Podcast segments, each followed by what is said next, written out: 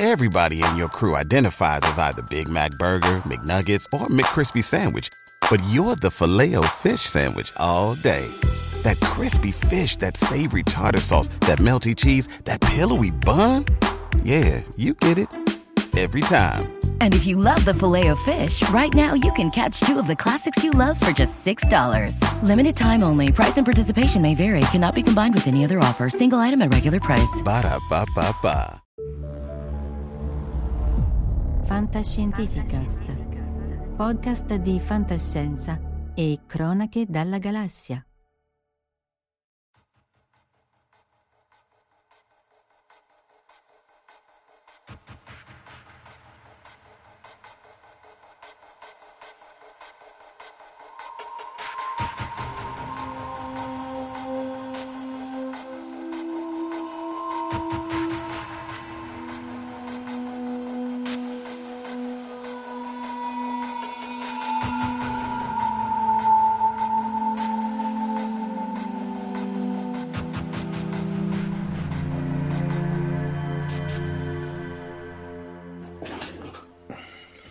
E andiamo che siamo ai 30, siamo live, grande ritorno in classifica di Omar che ha finito di andare in giro tra fiere, cose, manifestazioni di fantascienza e così via.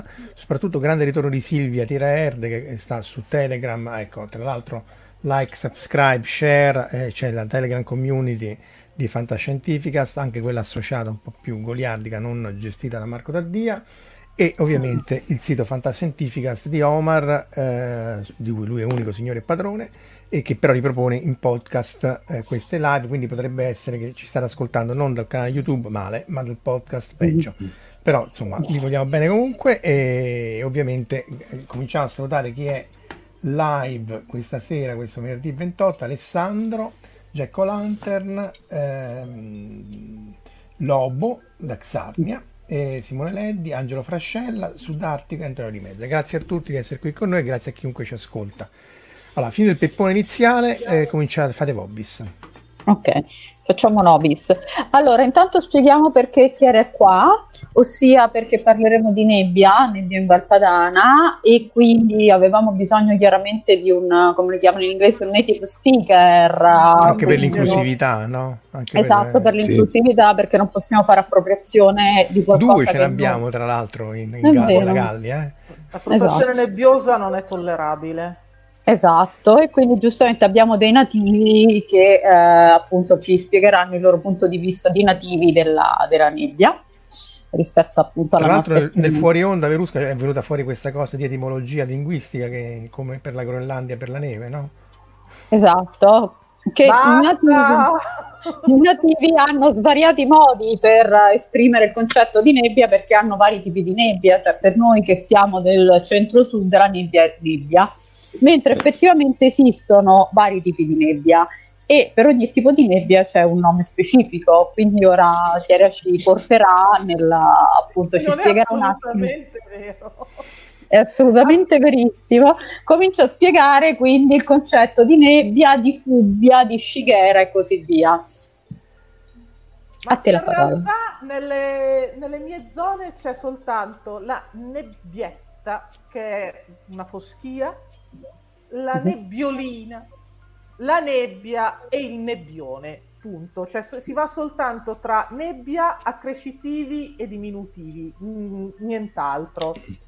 Il resto mm, sono elucubrazioni da parte di chi pensa che abbiamo una cultura particolarmente allora, eh, no, a me, eh, no, ma quegli altri termini, eh, quegli altri termini Verusca? Allora, a me i milanesi parlavano di questo, di questo termine che è la scighera. Ma la, che è la ne- i, milanesi, i milanesi con me non hanno niente a che vedere. Io e Milano, cioè Pavia e Milano si odiano dal Medioevo, quindi noi non, non acquisiamo termini milanesi. Sì, ma noi abbiamo uno, uno, specimen, uno specimen pseudo milanese lì in basso a destra. Cosa dice lo esatto. specimen? Io? Eh, eh, eh, sì, sì. Milanese, milanese di, di, nascita, ma praticamente per il resto. No, eh, io de, della nebbia, ragazzi, cioè, non, cioè on-off, e poi mi mm. appello alla, alla dottrina decurtissiana che la nebbia si vede, eh, come dire, c'è ma non si vede, no? Vi ricordate tipo Totò e Peppino e la mala femmina, no? Quando Scarnebbia. treno. Ecco. Ma la scarnebbia è già diverso. La scarnebbia Cos'è? è quando le goccioline d'acqua sono abbastanza grosse da essere percepibili, ma non abbastanza da cadere a terra. Quindi non è proprio nebbia, ma è una sorta di acquerugiola fluttuante. Però vedi che c'è scarnebbia. Farina eh, c'è. Vedi. Sì, scarnebbia esatto. c'è, ma non è, la, non è la stessa cosa di nebbia. E la scighera? La scighera, chiediamo a Omar. Ma Com- uh, caschi bene. Credo che sia la nebbia che si taglia col coltello. Mi, allora, a me avevano spiegato che la scighera è, è definizione la nebbia che bagna le barbe. Le barbe. Mm. Esatto. La nebbia non si vede e allora come fai a sapere che c'è? Mm, sì. Salutiamo eh. anche nel frattempo Kuma, Luca Signorelli che farà la puntata la settimana prossima proseguendo il cammino della transizione dalla fisica newtoniana a quella di Einstein. Eh, Simone Leddi mi sa che ho già salutato e grazie a Lenzi. Ciao a tutti e proseguiamo eh, questa, quindi praticamente abbiamo una, una pseudo indigena, un, uno che si dice milanese ma non è, eh, avanti così. Eh, esatto. Allora, vogliamo parlare del, dell'aspetto fisico della nebbia, Marco, se spieghi tu due cose di scientifiche. bene in peggio. Vabbè, eh, okay. sia acqua, quello è noto, eh, che, che, che, effettivamente assorba la luce è perché eh, eh ci sono due tipi di assorbimento, così sca- scappano tutti. Eh. Sono due tipi di assorbimento. Eh, uno è, è lo scattering, cioè essenzialmente qualunque materiale rif- riflette e, e rie- assorbe e riemette onda elettromagnetica che è la luce. Ora, ehm, lo scattering Rayleigh essenzialmente è quello che fa sì che il cielo diventa blu, perché è, è, essenzialmente è lo scattering, cioè la riemissione dell'onda elettromagnetica da parte delle molecole di azoto e di aria, che sono molto più piccole di quella della nebbia che ha acqua, appunto, qua, oggetti macroscopici. Quindi è questo, è questo scattering qui, eh, questa riemissione è, è, maggiore con la quarta potenza della, della frequenza, quindi tanto più alta è la frequenza, tanto più alto è la riemissione della luce solare e quindi viene più riemessa e, e, quelle ad alta frequenza, quindi verso il blu. È per questo che il cielo è blu. Lo scattering Rayleigh, eh, scusa, lo scattering Mie invece è, è, quello in avanti, cioè è fatto da, da oggetti più grandi, vedete qua più o meno questo è preso da Hyperphysics, qui non si vede quasi la molecola di aria di azoto, eh, questo qui è un po' più grande, questo è ancora più grande e più è grande la sferetta, in questo caso di acqua sospesa, più in avanti viene, viene eh, riemessa la luce. Per questo che poi se la illuminate con i fari, questa viene messa sì in avanti, ma viene anche riflessa contro di voi e non ci vedete assolutamente niente. E vabbè, si fa tutto il conto, è un conto complicatissimo, però appunto soprattutto in avanti. E per ovviare a questo, questo fenomeno qui si usa soprattutto le lampade al sodio, sia nei fari, appunto sempre nelle zone, vabbè, non abusiamo delle battute appunto della, della Padania, però essenzialmente sono le lampade del doppietto del sodio e le, le, quelle che sono high pressure sodium lamp, cioè adesso sono, stanno venendo rimpiazzate le LED, ma essenzialmente il gas del sodio ha questo doppietto a due frequenze molto vicine nel giallo, giallognolo, molto mono, monocromatico, c'è solo una differenza negli orbitali atomici, cioè come si dispongono gli elettroni, ma una differenza molto piccola per cui la frequenza di questi due colori è praticamente indistinguibile, vedete, uno è un po' più scuro e l'altro è un po' più chiaro, ma sempre sul giallo stiamo, ed è quella che viene meno riemessa dalla, dalla nebbia.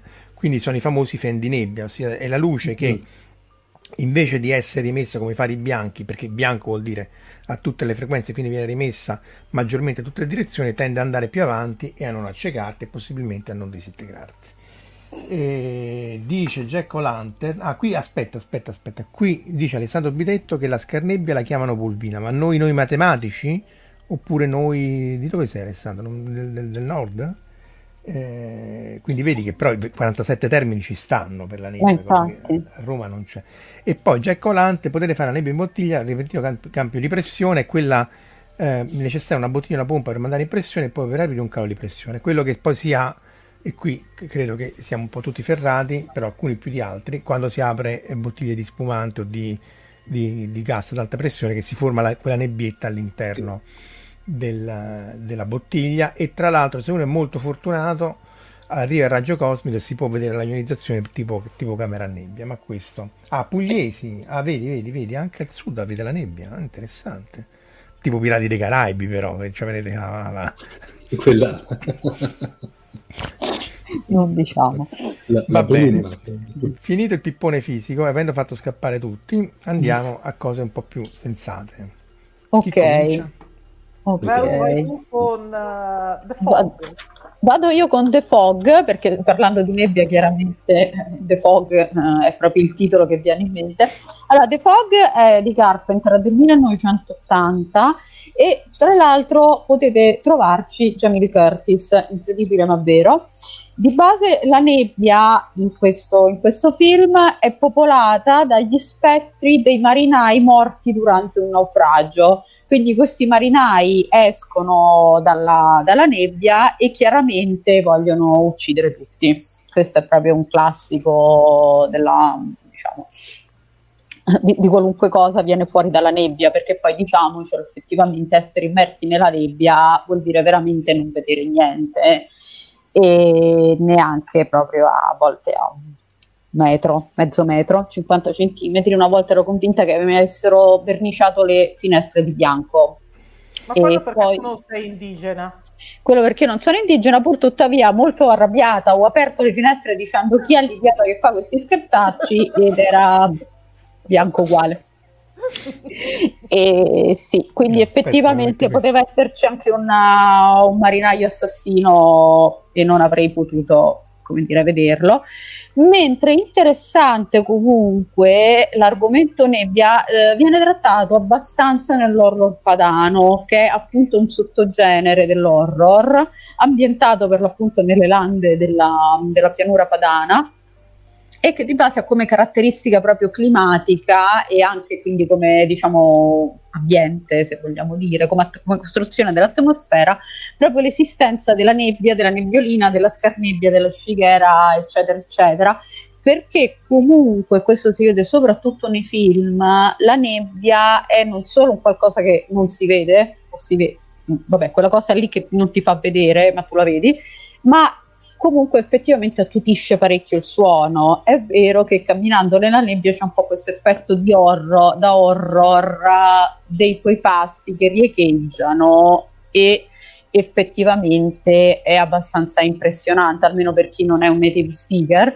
E per cui c'è da dire che Pupi Avati, per esempio, viene considerato abbastanza un rappresentante dell'horror padano, ma infatti ci voleva citare un film di Pupi Avati sì, che, beh, che con la nebbia non c'entra niente, però è no. un film che è uno dei cardini eh, del cosiddetto, come dicevi te, oro padano, che è La casa delle finestre che ridono. Tra l'altro un film bellissimo, una volta tra l'altro era forte perché veniva passato abbastanza spesso in televisione ad orari improponibili, adesso come al solito fa parte di quelle opere che prima cioè, andava in overdose, adesso praticamente non passano quasi più, comunque è veramente notevole. Tra l'altro è, Mm, riesce, riesce mh, mm, Pupi Avati con una cosa ecco tra l'altro poi esiste mh, mm, esiste veramente poi quella casa lì eh? cioè nel senso praticamente non ha, riesce a montare proprio un, un horror con senza poi neanche ricorrere a scene particolarmente truculente però da, da, da splatter però devo dire la verità è, è bello, recuperatelo perché vale veramente la pena. Marco Taddia dice Silent Hill. Ciao Marco. Ciao Taddia. Allora, di Pupi Avati esistono anche l'Arcano Incantatore, ambientato sempre comunque in questa, appunto in questa zona della, del Ferrarese, sì. ed è del 1996, ambientato nel 1700, ah no scusate, non nel Ferrarese, nell'Appennino bolognese, ed è ambientato nel 1750. Anche qui abbiamo questi elementi che sono un'abitazione isolata eh, con appunto questo studioso che vive eh, in questa appunto nella biblioteca di base di questa, di questa enorme abitazione e, eh, ed è praticamente una, un prete spretato. La cosa interessante appunto dell'arcano incantatore è anche in questo caso proprio questa, questo anche sonoro in cui proprio si riconosce comunque il, questo tipico suono ovattato della, appunto delle zone della nebbia. Oltre all'arcano incantatore, tra l'altro c'è anche il signor diavolo, sempre di Pupi Avati, sempre ambientato in quelle zone, secondo me devo dire meno, so, meno valido, meno d'impatto, forse anche un po' più prevedibile, anche questo fatto con tre lire in croce, però recuperatelo se volete veramente farvi la, la trilogia della, dire, della Padania Nebbiosa, secondo me merita. Oh, poi c'è da dire che la nebbia dal punto di vista della scenografia cinematografica aiuta, anche se non è questo appunto che ti avvolge completamente, se, anche se non è un elemento essenziale della trama del film, aiuta a rendere l'atmosfera un po' come le strade bagnate che riflettono la luce del, del, del, del notturno e così via. Sono tutti trucchi di scena che in qualche maniera aiutano a creare un po' l'atmosfera. E a volte a nascondere magari delle magagne della scenografia perché non, se non ti puoi permettere di avere sfondi o girare in esterni veramente, nello studio riempito di nebbia ottieni comunque l'effetto sì. voluto. Chiudi tutto invece di aprire tutto. Tra l'altro, ecco, era anche nei videogiochi, ne parlavamo nel fuori onda. Era un escamotage nei videogiochi fino a pochi anni fa, in realtà.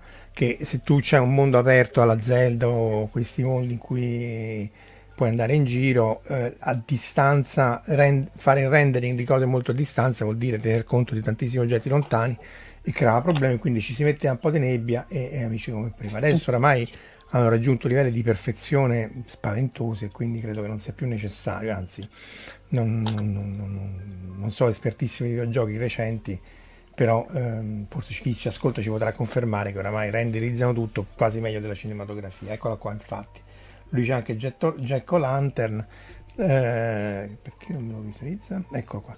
Aiuta a evitare calcoli dettagli però da rendere bene non è facile se è vicina perché a quel punto devi fare tutto lo scattering mie di cui dicevo, dicevo prima. Comunque nei videogiochi, non che io ci giochi, ma ogni tanto mi capita di vedere qualche filmato su YouTube, viene comunque utilizzata appunto perché a prescindere dal risparmio di calcoli che consente, crea veramente l'atmosfera se il videogioco è un horror, chiaramente. Sì. Mm. Vabbè, quello... Beh, la Fog of War però è un'altra cosa, Alessandro. La Fog of War è anche negli strategici dove tu non sai quello che succede perché non hai nessuna unità lì vicino che te lo può controllare. Più che sì, è una nebbia, se vuoi, eh, tattico-strategica, più che una nebbia in cui sei immerso tu, il giocatore. Ok. Silvia, vuoi andare tu a raccontarci qualcosa?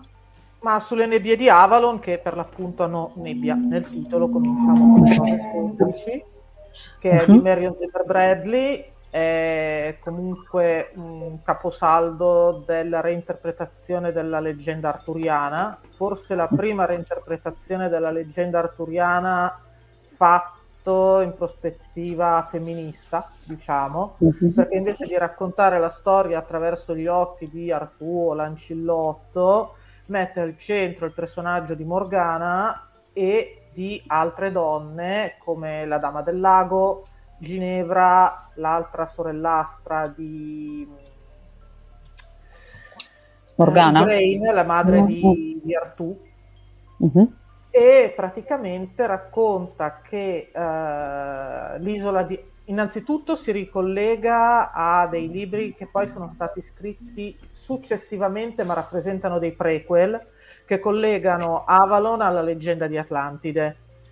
Uh, mm. I popoli di Atlantide si sono sparsi per il mondo, alcuni sono arrivati ad Avalon, hanno Mm, creato delle colonie che poi si sono integrate con le popolazioni locali e quando poi sono arrivati i romani per conquistare la Britannia eh, è stato posto un incantesimo intorno all'isola di Avalon per separarla dal mondo diciamo mondano eh, dove potessero così continuare a esistere le sacerdotesse, i druidi, e le antiche tradizioni britanniche senza essere assorbite appunto dalla cultura romana. questo incantesimo implicava che l'isola fosse avvolta dalle nebbie e per riuscire a diventare una sacerdotessa di Avalon, una, un'apprendista, una novizia, doveva riuscire a far calare le nebbie attraverso le quali si giungeva all'isola di Avalon. Se non si era in grado di far calare le nebbie, non si era degne di essere sacerdotesse. Le nebbie, appunto, nel libro ricoprono un ruolo fondamentale perché sono il rito di passaggio per diventare sacerdotessa intrapreso da Morgana. Il fatto che a un certo punto le sacerdotesse meno dotate non riescano più a evocare le nebbie perché Avalon si sta allontanando sempre di più dal mondo reale il fatto che al di là delle nebbie il tempo comincia a scorrere in maniera diversa. Alla fine del libro la Morgana nota che c'è uno sfasamento temporale che comincia a notarsi nelle stagioni perché i solstizi e gli equinozi non coincidono più con quello che avviene ad Avalon e, con, e quello che viene nel mondo diciamo esterno. Poi okay. la storia è tutta incentrata su altri avvenimenti, ma senza le nebbie eh, tutto il pro- sì, sì, diciamo... non esisterebbe. Ok. Oh, va bene. quindi, poi... quindi poi, poi, i sequel che però sono dei prequel sempre scritti da Mero Zimmerbrand perché mi ricordo che ne... io lessi solo il primo questo qui le nebbie di Avalon Lei però ne aveva fatti vari le luci di Atlantide, da, uscito da noi come le luci di Atlantide, che in realtà erano due libri, Web of Light e Web of Darkness, che erano all'inizio proprio della, della timeline interna, mm. in cui si diceva che eh, Atlantide stava sprofondando. Mm.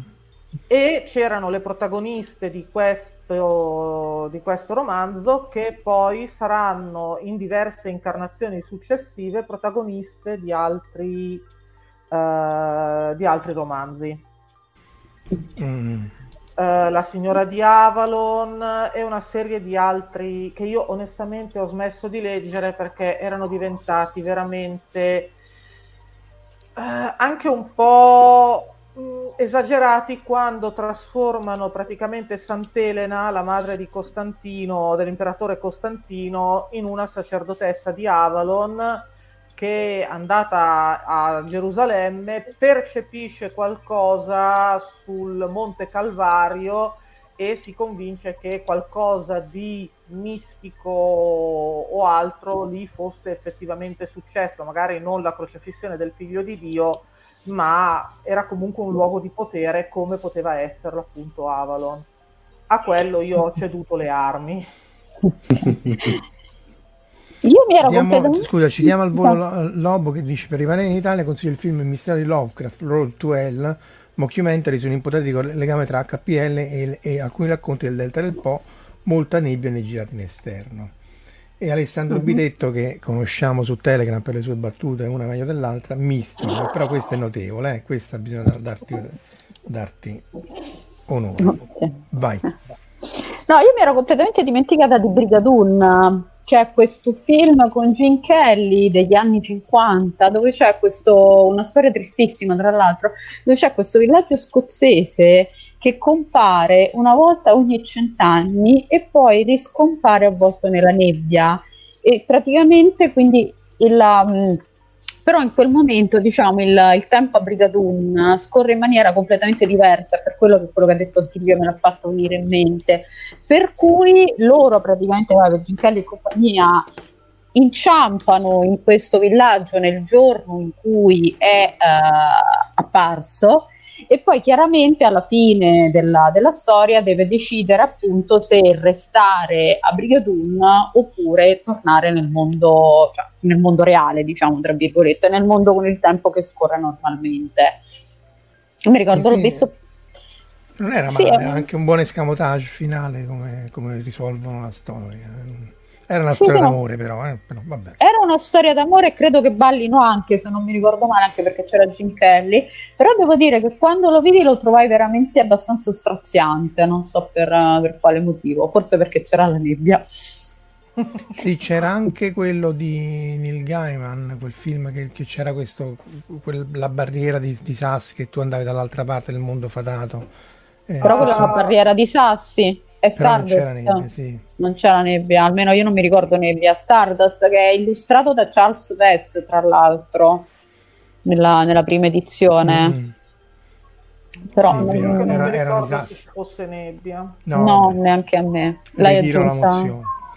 Hai aggiunto tu la nebbia. Vabbè. Allora, sempre parlando praticamente di gotico paga- pagano, ehm, anche pagano va bene. Eh? Anche pagano, esatto, le famose creature del mais della, nella nebbia.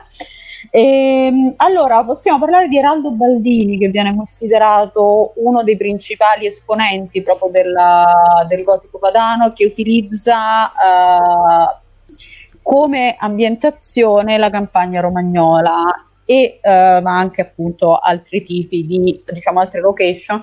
Comunque sempre in questo tipo di zone e molte delle sue storie dei suoi horror sfruttano proprio l'ambientazione della nebbia. Ad esempio c'è una storia nella quale questi proprio classica da leggenda urbana in cui questo poverino con la macchina si perde nella nebbia e eh, quando diciamo finalmente trova una traccia di civiltà trova questo villaggio dove rapiscono tutti quelli che vengono uh, che si perdono nella nebbia e finiscono da loro e poi li sottopongono a terrificanti sacrifici umani. Questo sta in Bambini, Ragni ed altri predatori che è della, del 2003, se volete farvi molta, molta paura. Qual è il titolo del, del racconto? Cos'è? Nebbia grigia galline nere? Ecco qua.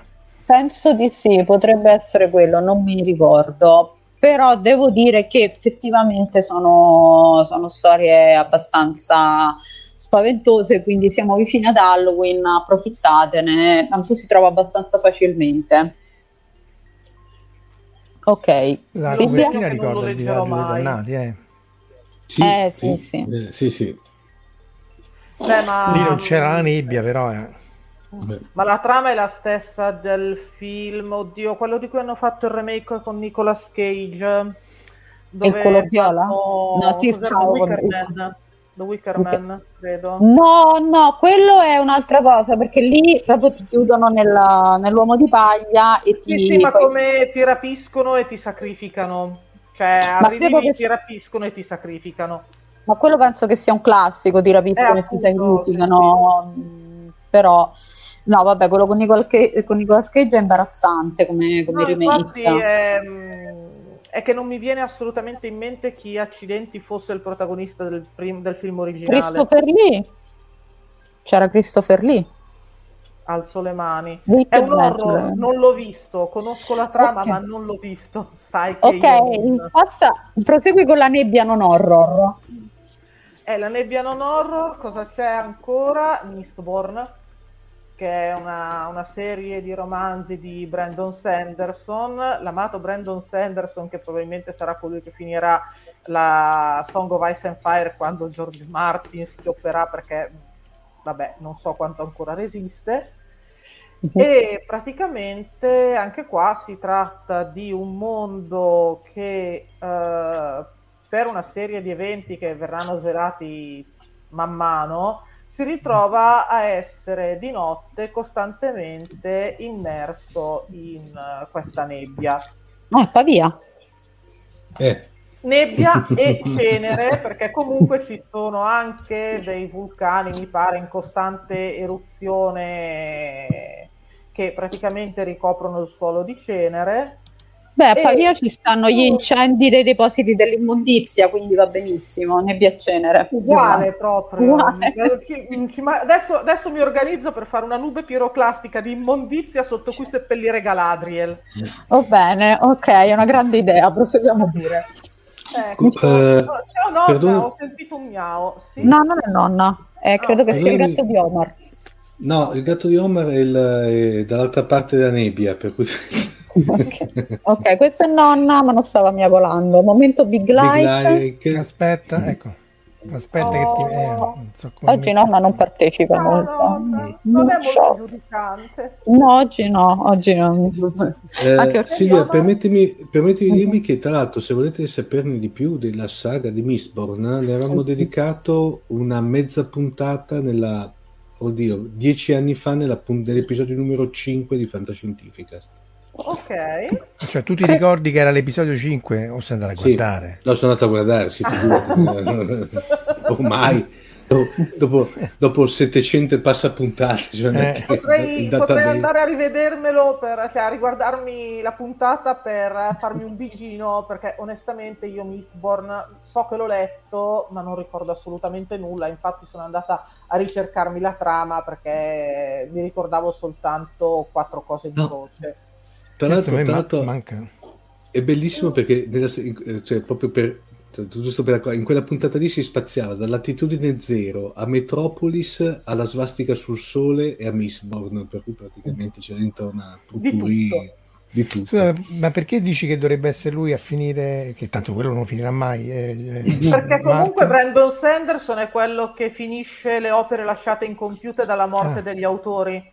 L'occhio del mondo, lì, cos'era la ruota del tempo di Jordan, l'ha finito lui. Ah, ah, ah, Con tutto che Jordan, tra l'altro, vabbè, poraccio, ha avuto il tempo di quantomeno dare disposizioni, perché Porello è morto di cancro e ha avuto un po' di tempo per stabilire a chi lasciare far cosa mentre George Martin probabilmente avrà un coccolone dovuto all'accumulo di colesterolo nel sangue e quindi non, non lascerà disposizioni, presumo. Sì, Jordan, poveraccio, morto male, infatti mm, triste la storia, sì. almeno appunto ha lasciato le istruzioni, però è pure vero che aveva allungato omeopaticamente la storia. Quanto... Ma sì, perché Jordan in teoria voleva che la serie si completasse in un romanzo dopo quello che lui aveva concluso per ultimo prima di morire e Sanderson credo che ne abbia scritti tre più forse un prequel. Vabbè, però è pure vero che lui ne ha fatti 18 dei romanzi prima di morire. Eh? Cioè, ma, sì, che... ma, tra l'altro romanzi che cioè, se ti cascano su un piede ti fratturano il metatarso perché sono tutti da mille pagine e io su quelli, anche su quelli al terzo ho ceduto perché all'ingresso in scena di una nuova potenza con nuovi personaggi ho detto vabbè ciao. E Ma comunque no, tornando a Mistborn c'è appunto tutta questa saga di questi personaggi, gli allomanti, che ottengono dei poteri particolari bruciando dei metalli, ovvero ingerendo dei metalli che il loro organismo è in grado di bruciare e riescono con alcuni metalli ad amplificare i sensi, con altri a rendersi più forti, con altri a vedere addirittura nel futuro, nel passato. Uh-huh. E tutto eh, ruota intorno al fatto che questo mondo sta mh, morendo, soffocato da questa nebbia perché il sole è praticamente ridotto a un lumicino. Nella nebbia si aggirano creature che nessuno come dire, riesce a descrivere molto bene, dato che si aggirano di notte nella nebbia. E nella nebbia. e alla fine è una, la storia di una ribellione portata avanti da questa ragazza e dal suo innamorato, lei la druncola di strada, lui erede di, della più grande famiglia di nobili che ci sia in questo, questa parte del mondo lei si scopre essere un allomante, riesce a utilizzare all'inizio, mi pare forse solo un metallo, che sono i misting. Abbiamo perso sì, Silvia. Abbiamo perso Silvia. Che c'era poca banda passante. Intanto che torna ho visto su Wikipedia che sono solo 7 più 1 libri.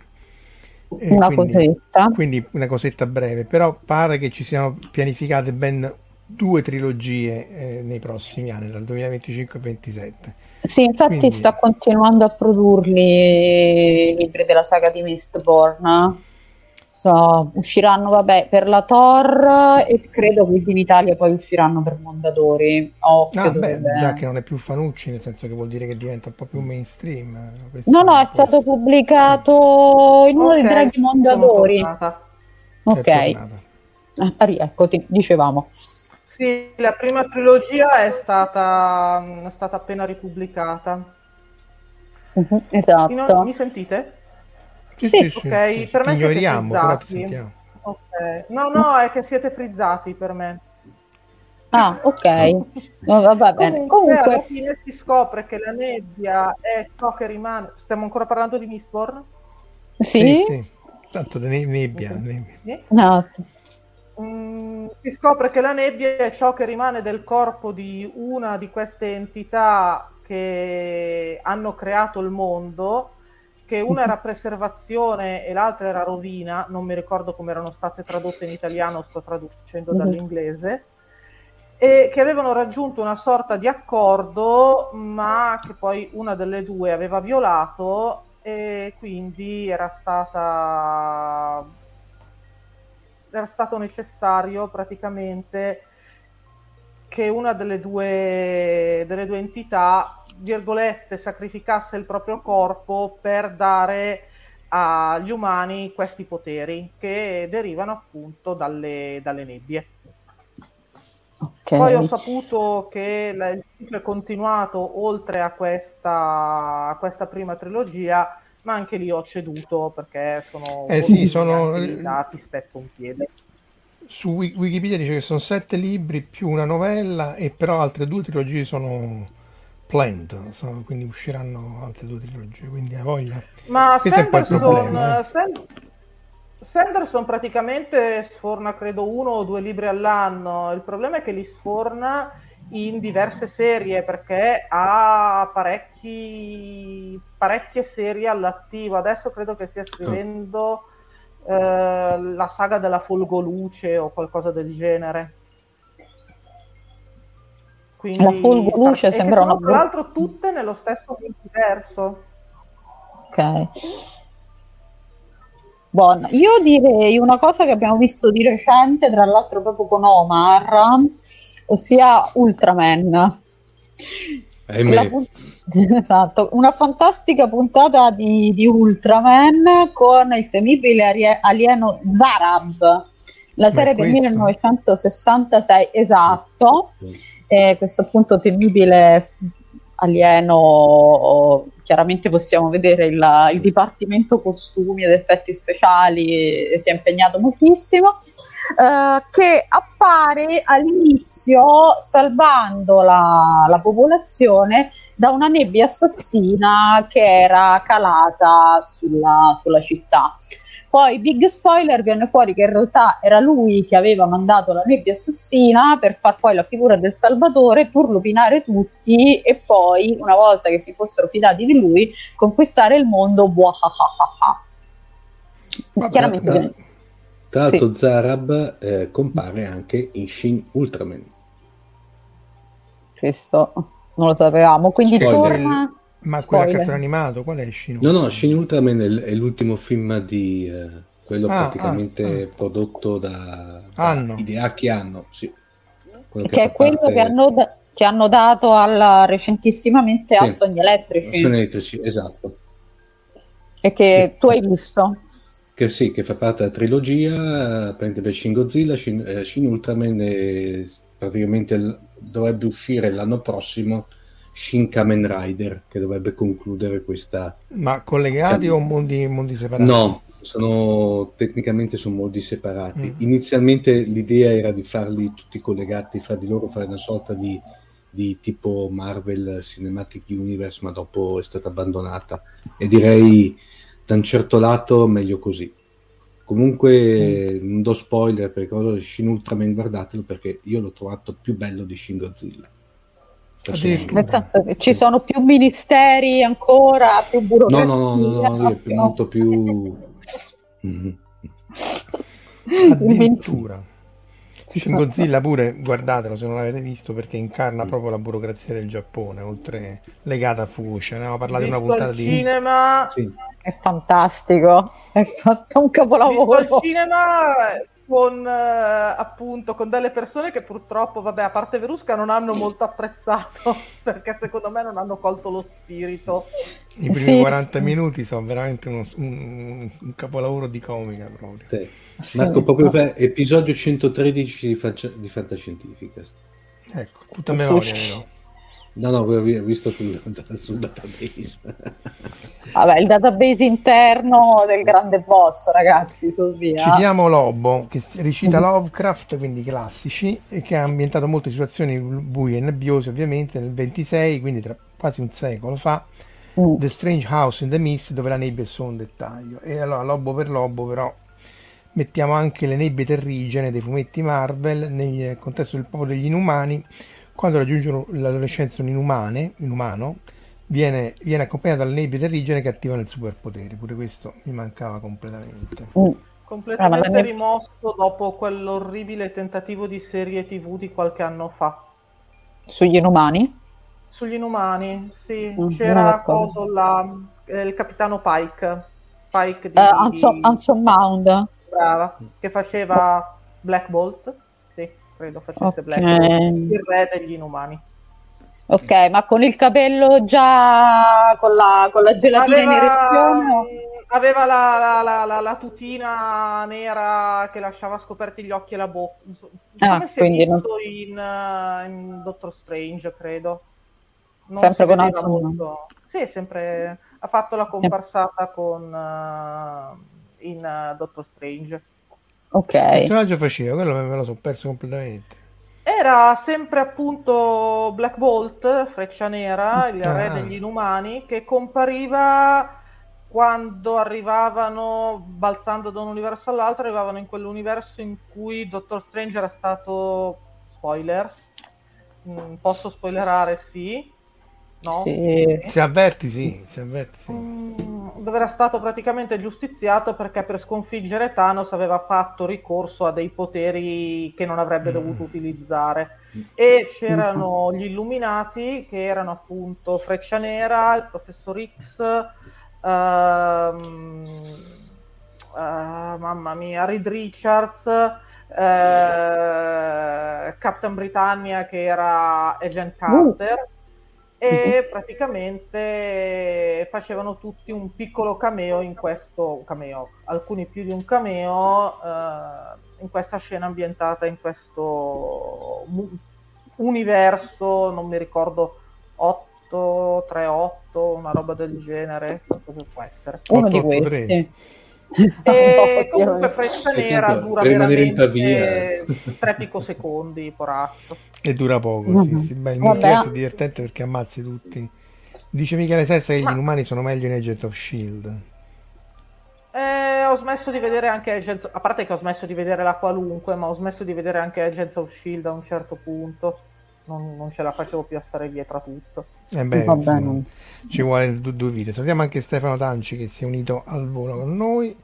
E poi ridice Lobo, eh, famigerata perché per problemi di budget la seconda puntata tale a zero i capelli di Medusa che ha il superpotere di, di comandare i lunghi capelli come estensione ecco. del corpo. ecco, quindi eh, fine del superpotere. Il nuovo Famo Malodimo che è il nuovo, il nuovo tor- tormentone perché ha la Boris. Io devo ancora iniziarlo, Boris. Non spoileratemi. Uh, ok, che altro abbiamo? Chi è eh, che fa The Mist di Stephen King? Ecco. Chi che fa The Mist? Credo io. E... Eccolo qua. Allora, ci sono un film del 2007 e una serie del 2017 che sono basati appunto sulla, su questo romanzo di King.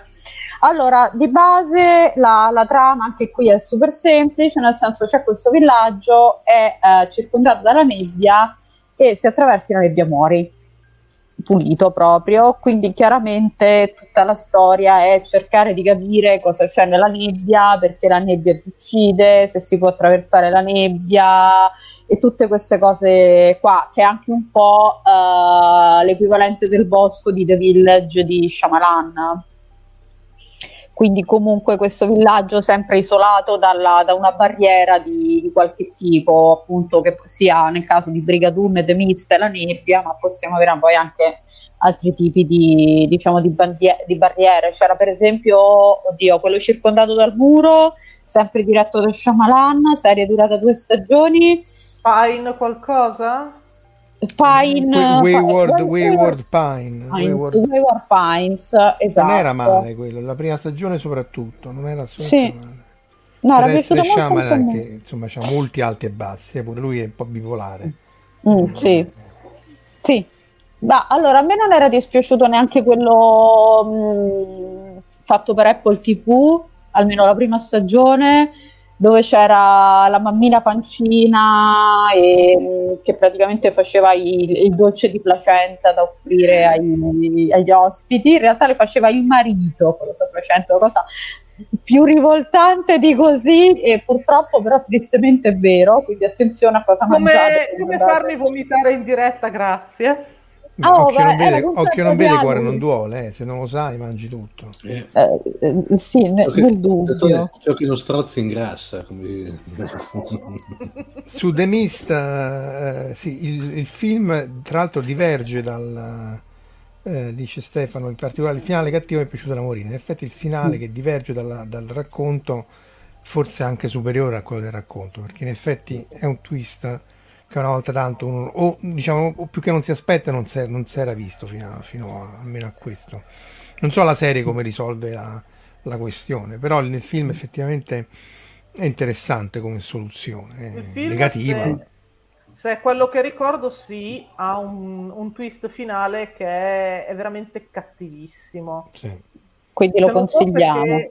se non fosse che io probabilmente morirei prima di arrivare al finale lo guarderei Ok, ok, va bene. Eh, ricordati... io, io, preferisco dormire di notte. Eh, ricordati che c'è la, la, serie di Del Toro sempre in questi certo, giorni. guarda come la guardo subitissimo. Adesso, mm. finito qua, vado a vedermi Tales of the Jedi, altro che Del Toro. Mm, anche perché oh. Del Toro l'ho trovata un po'. Ha visto 4 o 5 episodi un po' derivative, non è che c'è. Eh, sì, è derivative, secondo me un po' poteva fare di meglio, diciamo così nel senso, ma allora il problema non è tanto che è derivative, perché secondo me più che derivative è lui vuole fare una cosa citazionista, però è molto mh, gli manca l'anima, come si dice. È tutta roba cioè, già vista, cioè quello, eh, vanno a ripescare anche Lovecraft con Pickman Model, che voglio dire va benissimo, sì. però eh, anche lì col teen drama, sempre per citare Boris 4, mm. senza spoiler eh, però voglio dire, se tu devi fare la serie horror e andare a pescare Lovecraft, eh, tanto di cappello, ma allora stai a fare Lovecraft, appunto. Non... Più che altro farlo bene, cioè nel senso gli manca, gli manca qualcosa. Cioè, secondo derivative, me derivative chiede, chiede Alessandro, cioè roba che hai già visto oppure che è derivata da cose che tu topoi, credo, che si, eh, cioè cose che più o meno si sono già viste varie volte, che, che riproponi, che sì, carino, però mh, mm, non è niente che ti sorprende, insomma, almeno non è neanche mm. brutta, eh. eh. No, è che da Del Toro ti aspetti di, di più, diciamo. Eh, esatto. È quello, almeno per me, nel senso è grazioso. Allora, per essere veramente una serie uscita per Halloween, ci sta tutta. Però è come se in qualche modo avesse voluto fare appunto una cosa un po' citazionista, un po' prendiamo dei racconti di Lovecraft e ci facciamo la puntata. Eh, non lo so, è come se una specie di confini della realtà, però fatto un po', un po male, mm. mediocre.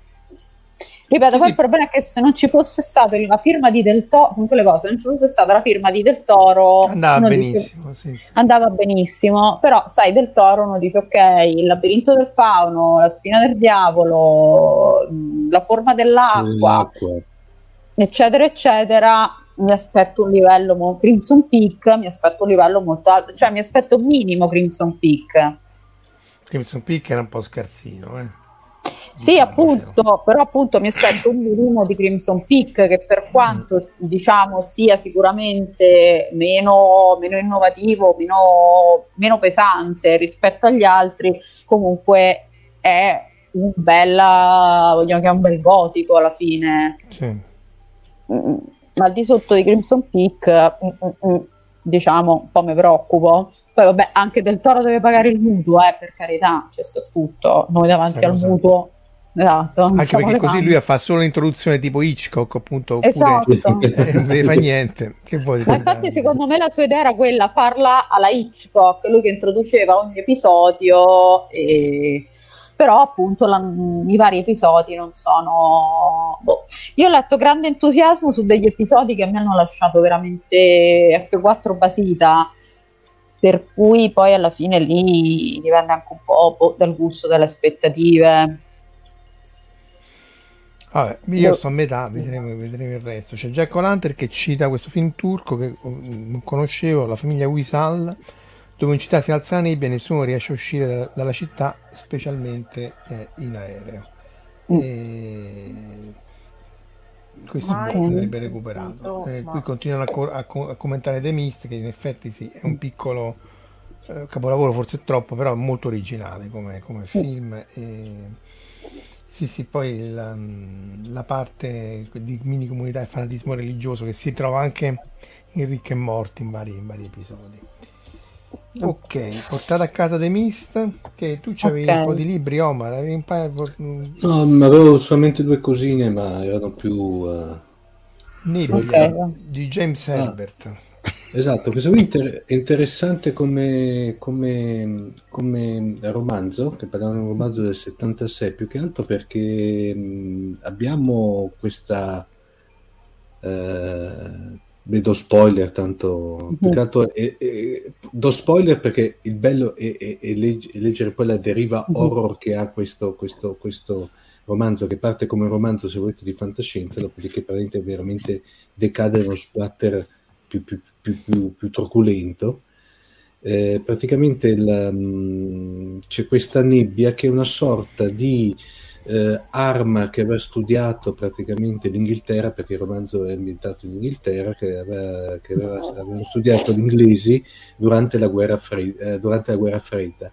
Sostanzialmente doveva essere una sorta di arma chimica, batteriologica, non si riesce a capire, una nebbia che veniva sparata addosso al nemico, il quale perdeva i sensi, andava fuori di testa e sveniva. Peccato che nel frattempo que- questa nebbia che era rimasta, come dire, eh, in giacenza nei magazzini no, de- militari, si era mut- mutata, per cui cosa succede? A un certo punto c'è una fuga di questa, di, questo, di questa nebbia che tra l'altro poi tende anche a moltiplicarsi eh, e fa letteralmente impazzire la, la gente, per cui immaginatevi una una isola, una, un'Inghilterra dove abbiamo dentro praticamente eh, sfo- sfociamo nel, eh, con um, eh, crimini bestiali, eh, pedofilia, eh, violenza sessuale, decapitazioni, cioè perché è una roba veramente truculenta. Poi mh, mm, il tutto però è, è, è, scritto secondo me con una, con una una poesia tale, una, una, narrazione tale che se volete queste cose truculente, se volete sono, eh, come dire, vanno via tranquille, no? Come, recuperatelo perché vale veramente la pena. È uscito per Urania, non so se si riesce ancora a recuperare come, come book oppure in cartaceo, è molto particolare come libro. Insomma, più che altro è come, come viene narrato, che è molto particolare. Tra l'altro sì, lui non è Frank Herbert, ovviamente, è un altro Herbert. Tra l'altro eh, no, Wikipedia... no, non è parente, non è. Esatto, è inglese eh. e ha fatto appunto The Rats e The Fog, che sono i, i suoi più famosi, ma è abbastanza... Io mm. non, non, lo conosco questo autore, però c'è, leggo... C'è Stefano Tanci che parla di assurdo universo, in effetti lì sì c'è la nebbia, c'era quella sorta di nebbia che viene utilizzata per, per, il, per fare il, il coprifuoco sostanzialmente che era interessante, sì, in effetti è vero, anche lì in, in, di Frederick, uh, Frederick Brown, oh. pare che sul. No, ah. Frederick Brown. No. Aspetta, aspetta, che controllo sul sito dei siti. Co- controlla sul eh. sito dei siti. Nel frattempo saluto Andrea Ozzi, che oh, Ozzi, non so come, come fai quella Z, e grazie di essere anche tu qui tra noi. Silvia, su, tu su tema Inghilterra avevi preparato qualcosa? Beh, lo smog fu- vero, possiamo parlare brevemente dello smog del 52 Beh, la, Esatto, la, la, grande, la grande, grande smog di, di Londra che recupero qua nel 1952 avvolse l'intera città in una cappa di nebbia e eh, fumi industriali a causa di una concomitanza di fattori meteorologici che crearono una cappa di alta pressione e eh, purtroppo condusse alla morte circa 4.000 persone, anche se si sospetta che le morti poi successive, magari dovute a complicanze che non vengono contate direttamente, possono essere arrivate anche a 12.000.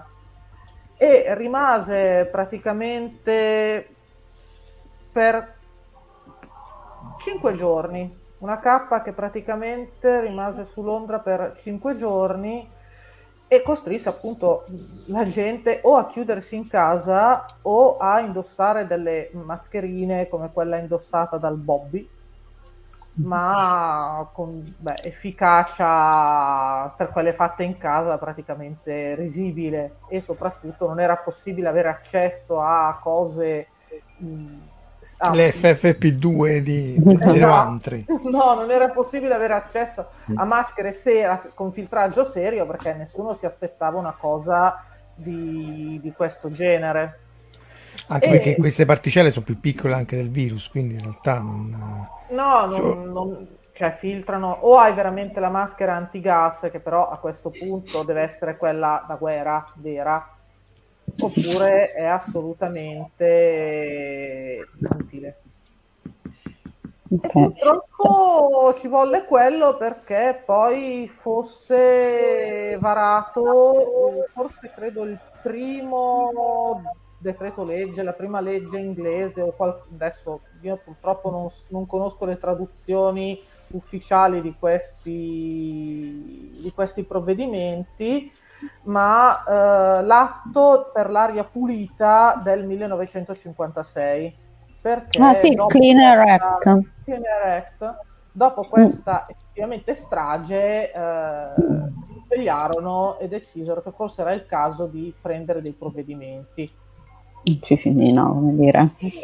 Appena appena, cosa vuoi che siano 4.000 morti, forse 12.000 cosetta. Tra l'altro la PSUP, la, appunto il nebbione inglese, viene spesso nominato appunto da Conan Doyle, nei, ovviamente nei racconti di Sherlock Holmes. Anche perché negli anni di Conan Doyle, nel 1856 credo, ci fu The Great Stink, perché sì. essenzialmente eh, eh, buttavano tutti i liquami e le fogne nel, nel Tamigi. E quindi...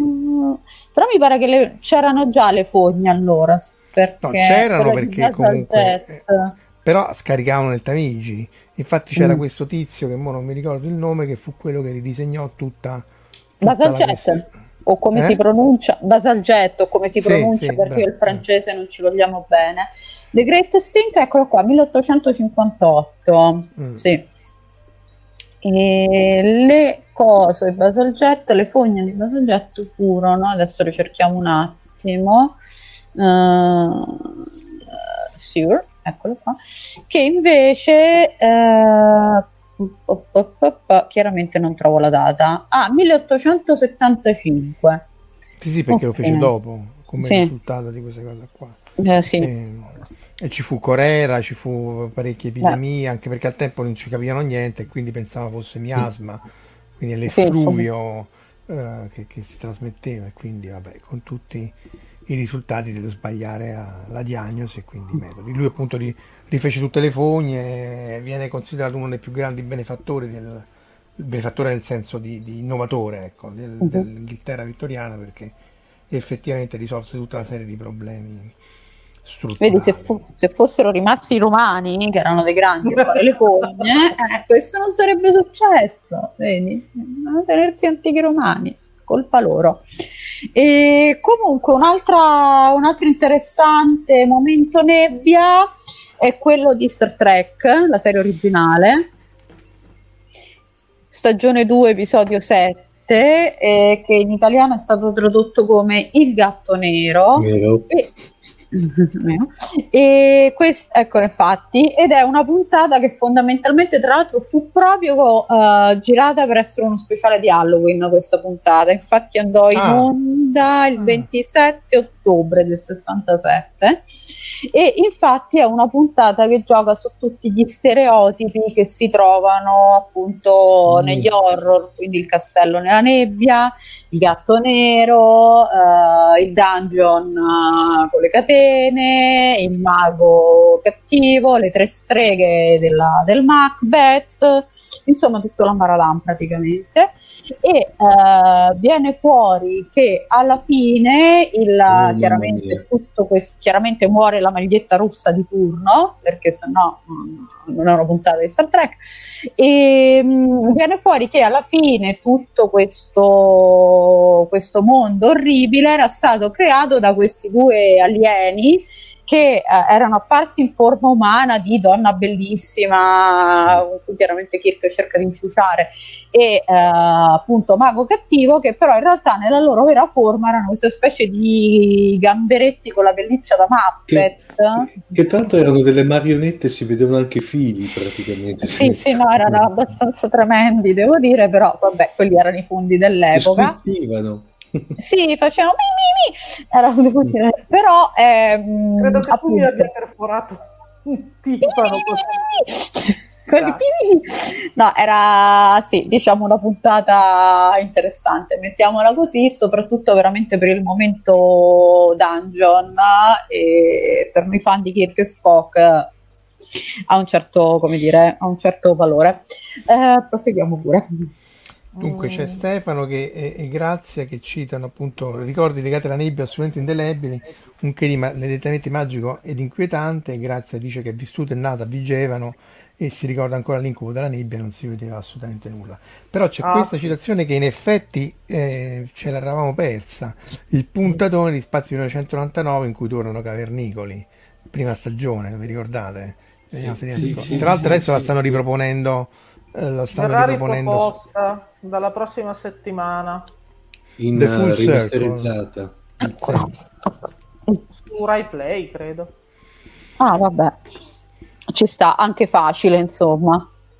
Sì tra oh. l'altro con uh, trovo tutte immagini ma se... eccola qua forse questa più Tut, eh, tra l'altro con quell'episodio famoso che si era perso in italiano, in realtà in DVD o altrove c'era, però eh, nel, nella versione italiana se l'erano, se l'erano perso.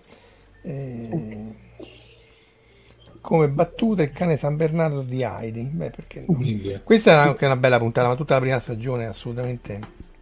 Se vogliamo, sì, sì. allora anche la nebbiolina che veniva fuori da Dragon's Domain, che è forse la più horror sì. di Spazio 1999. Mamma mia, quella, quella, quella, Marco mi ricordo che da, quando l'avevo vista ai tempi non avevo, non do, non avevo dormito.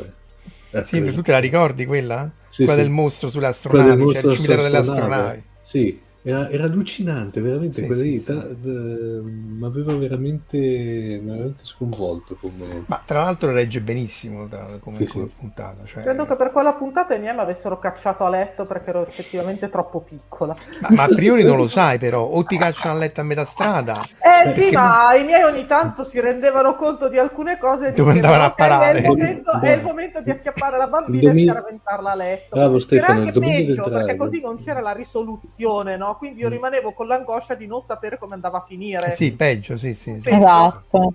Assolutamente tanto, sì. tanto c'era un attore italiano, mi pare, che lavorava in quella puntata. Doveva essere, o sì, oppure sì, sì. Eh. Eh. Erano vari attori italiani perché appunto sì. era cofinanziato dalla RAI al tempo. Sì. La prima stagione sì. vediamo un po'. Ok, allora prose- Silvia penso che debba proseguire con le sue real cose life. con il real life, esatto. Scusate un momento. Eh, avvenimenti di nebbia real life con ah, l'eruzione del vulcano Laki del 1783 che eruttò in, vabbè, in, Laki è situato in, nella parte meridionale dell'Islanda, è credo forse uno dei vulcani più grossi, se, se si può dire così, dell'Islanda e nel 1783 eruttò improvvisamente e l'eruzione si protrasse per uh, parecchio tempo perché cominciò con una fase stromboliana per poi proseguire con una hawaiana, quindi flussi di lava molto fluidi, ma il problema fu che durante la fase stromboliana rilasciò milioni di tonnellate di anidride solforosa e acido fluoridrico nell'atmosfera che crearono una sorta di nebbia che avvolse gran parte dell'Islanda causò una carestia perché ammazzò il, la metà dei, degli armenti della, del tempo che c'erano sull'isola al tempo. E tra l'altro poi questa, queste conseguenze ovviamente non si limitarono all'Islanda perché queste nubi eh, cominciarono ovviamente a diffondersi nell'atmosfera, raggiunsero anche l'Europa e si è presunto che eh, abbiano avuto un ruolo determinante nel fomentare la rivoluzione francese perché provocarono delle carestie sul continente che la Francia, essendo già praticamente in bancarotta grazie a una serie di politiche scellerate attuate da Luigi XV e a cui Luigi XVI non era stato in grado di porre rimedio neanche dopo aver preso ministri delle finanze che in teoria avrebbero dovuto saper fare il loro lavoro, ma vennero mm. morti perché eh, scatenò questa carestia, eh, la Francia non era preparata ad affrontarla e sei anni dopo l'eruzione dell'Achi si arrivò alla presa della Bastiglia, che è quella che viene considerata l'inizio della rivoluzione mm. francese, che poi condusse al terrore, all'ascesa poi napoleonica e tutto il resto, per dire quanto un, uh, un evento uh, che si credeva localizzato in un punto anche abbastanza distante dall'Europa, perché l'Islanda credo che all'epoca non se la considerasse praticamente nessuno. Eh, L'Islanda non esiste, è come il Molise, rendiamoci conto di questo. Sì, ma quando i vulcani eruttano, vi ricordate che una decina d'anni fa anche le e tutti... eh, Leia Fiacla Jokl. Eh, bravo. simpatico. Eh sì, avere un amico che parla norvegese e che praticamente ti sa dire appunto come si pronunciano queste lingue norrene. Ridillo, ridillo. Eia Fiacla Jokl. Perfetto, eh, meraviglioso. Ciao Kevin, salutiamo Kevin, continuo. Saluto, ciao mamma. Ciao mamma, e... guarda come mi diverto. Sì, no, praticamente sì, anche quello causò problemi più che altro, vabbè, per il traffico, perché ci ricordiamo tutti che cosa, era, che cosa ha voluto dire essere bloccati per, credo, una decina di giorni senza voli da e per l'Europa, perché praticamente nubi di polvere e cenere vulcanica avrebbero provocato dei disastri non indifferenti. Sì, il rischio era... L'Islanda esiste ed è bellissima. Non è Islanda non esiste, uno stato, cioè una, allora, una nazione a forma di paperella, per sua stessa natura può non esistere, cioè come fa a esistere una nazione a forma di paperella? Dici non è credibile, questo intende non, non, è credibile. Non è Ricordiamoci che in Islanda ci sono i server di EVE Online, che è il più grande videogioco mm. online multiplayer di fantascienza, che quello andrebbe, io non ci ho mai giocato perché è un universo proprio a parte ma eh, che una, una, software house irlande- islandese abbia fatto questo videogioco è veramente pazzesco. Ogni tanto vengono fuori i resoconti di come ehm, tutti i tradimenti, impicci, imbrogli, è veramente un universo a parte. Stefano Tanci cita le, le, l'eruzione del tamburo nel 1815, l'anno senza estate. E, ehm, però io non lo so, ispirò... scusa, che, che successe per una ignoranza nel 1816? Il Frankenstein, Casolino Ah, scusa, eh, le basi, scusate, scusate. E l'urlo di Munch, che venne, credo, mm. se non mi sbaglio, ispirato dai tramonti, o forse quello era dopo il Krakatoa, non mi ricordo. Ah, Comunque, ah, sempre per la, la, colorazione dei tramonti, Munch prese ispirazione e fece, credo, tre o quattro versioni del suo urlo di cui ogni tanto qualcuna viene rubata perché cosa vuoi non rubare l'urlo di Moon? Ma sì, che... dai, cioè, uh, pop, pop, pop, adesso sto cercando quando è stato fatto perché ammetto la mia totale ignoranza. Sì, l'urlo? l'urlo tra il 1893 e il 1910 ok ci aiuta molto eh, no, no, quindi... allora era eh, oppure sì. era molto giovane e se l'è ricordato dopo io non ho idea di quando sia nato Munch lo sai che no, eh, no no 18... sì comunque no 1893 perché ce ne sono vari appunto quindi comunque allora vabbè. può essere stato causato dal Krakatoa eh, direi. Adesso... C'è un film e soprattutto c'è la storia di Zio Paperone su Krakatoa, in cui c'è eh, grandissima storia di Zio Paperone da giovane che sta vendendo con i cavalli, non mi ricordo dove fare, appunto nella zona di Java e Krakatoa. E mm, c'è il Catti Sark, tra l'altro, viene raccontata e soprattutto viene fatta, viene mostrata prima um, l'esplosione visuale e Don Rosa dice guardate che il, rumore arriva dopo e quindi varie vignette dopo col, col tempo che loro hanno mm. di prepararsi arrivano un adulto quindi insomma per essere eh, vabbè, Don Rosa e Karl Barks sono a livelli elevatissimi però ehm, riuscire a inserirlo con successo in un, un fumetto non è, non è, da tutti deve essere Don Rosa ok che altro abbiamo? Che altro abbiamo? Cinematograficamente, sempre a proposito di eh, utilizzare la nebbia per mascherare un po' la mancanza di mezzi sul set, c'è il set di Degoba di, dell'Impero colpisce ancora. Eh, I soldi dove... ce l'avevano però, eh. Sì, ma il problema è che dovevano comunque mascherare tutte le passerelle sotto, cui, sotto cui si nascondevano i marionettisti che gestivano il pazzo di Yoda e di R2. E praticamente... Beh, Yoda era fatto da, da Frank Oz, che è quello che fa Mi, mi spieghi anche sia la voce che, il, che i movimenti. Eh, Frank Oz è un genio assoluto. E faceva anche il poliziotto in una poltrona per due. Sì, ed è quello che dà il, il poliziotto che ridà la roba a John Belushi sì, in, eh. nei Blues Brothers. Sì, sì. Beh, prov- il, il, problema delle passerelle e delle marionette, per esempio, anche in The Dark Crystal, la, la serie, quella di, di, Netflix, per risolverlo veramente hanno dovuto fare letteralmente numeri da circo, perché comunque The Dark Crystal è fatto tutto con la vecchia scuola delle, appunto dei pupazzetti le Puppets, esatto. E se non l'avete visto, uh, Dark Crystal, sia il film che la serie, devo dire che meritano, meritano parecchio, diciamo quantomeno a livello tecnico. Poi io Dark Crystal lo adoro, so che Silvia non è grande fan, però... delle marionette non, non, particolarmente. Ma c'è Shazad Latif che doppia una delle marionette. Eh, guarda, guarda proprio, lo guarderò solo per quello. Fatta anche. No, sempre, se, sempre, sul set di Dagobah c'erano gli, gli, aneddoti raccontati dagli attori che, che raccontavano che era praticamente un inferno lavorare in quel set perché essendoci la nebbia neanche loro vedevano dove mettevano i piedi e rischiavano di straganarsi dalle passerelle.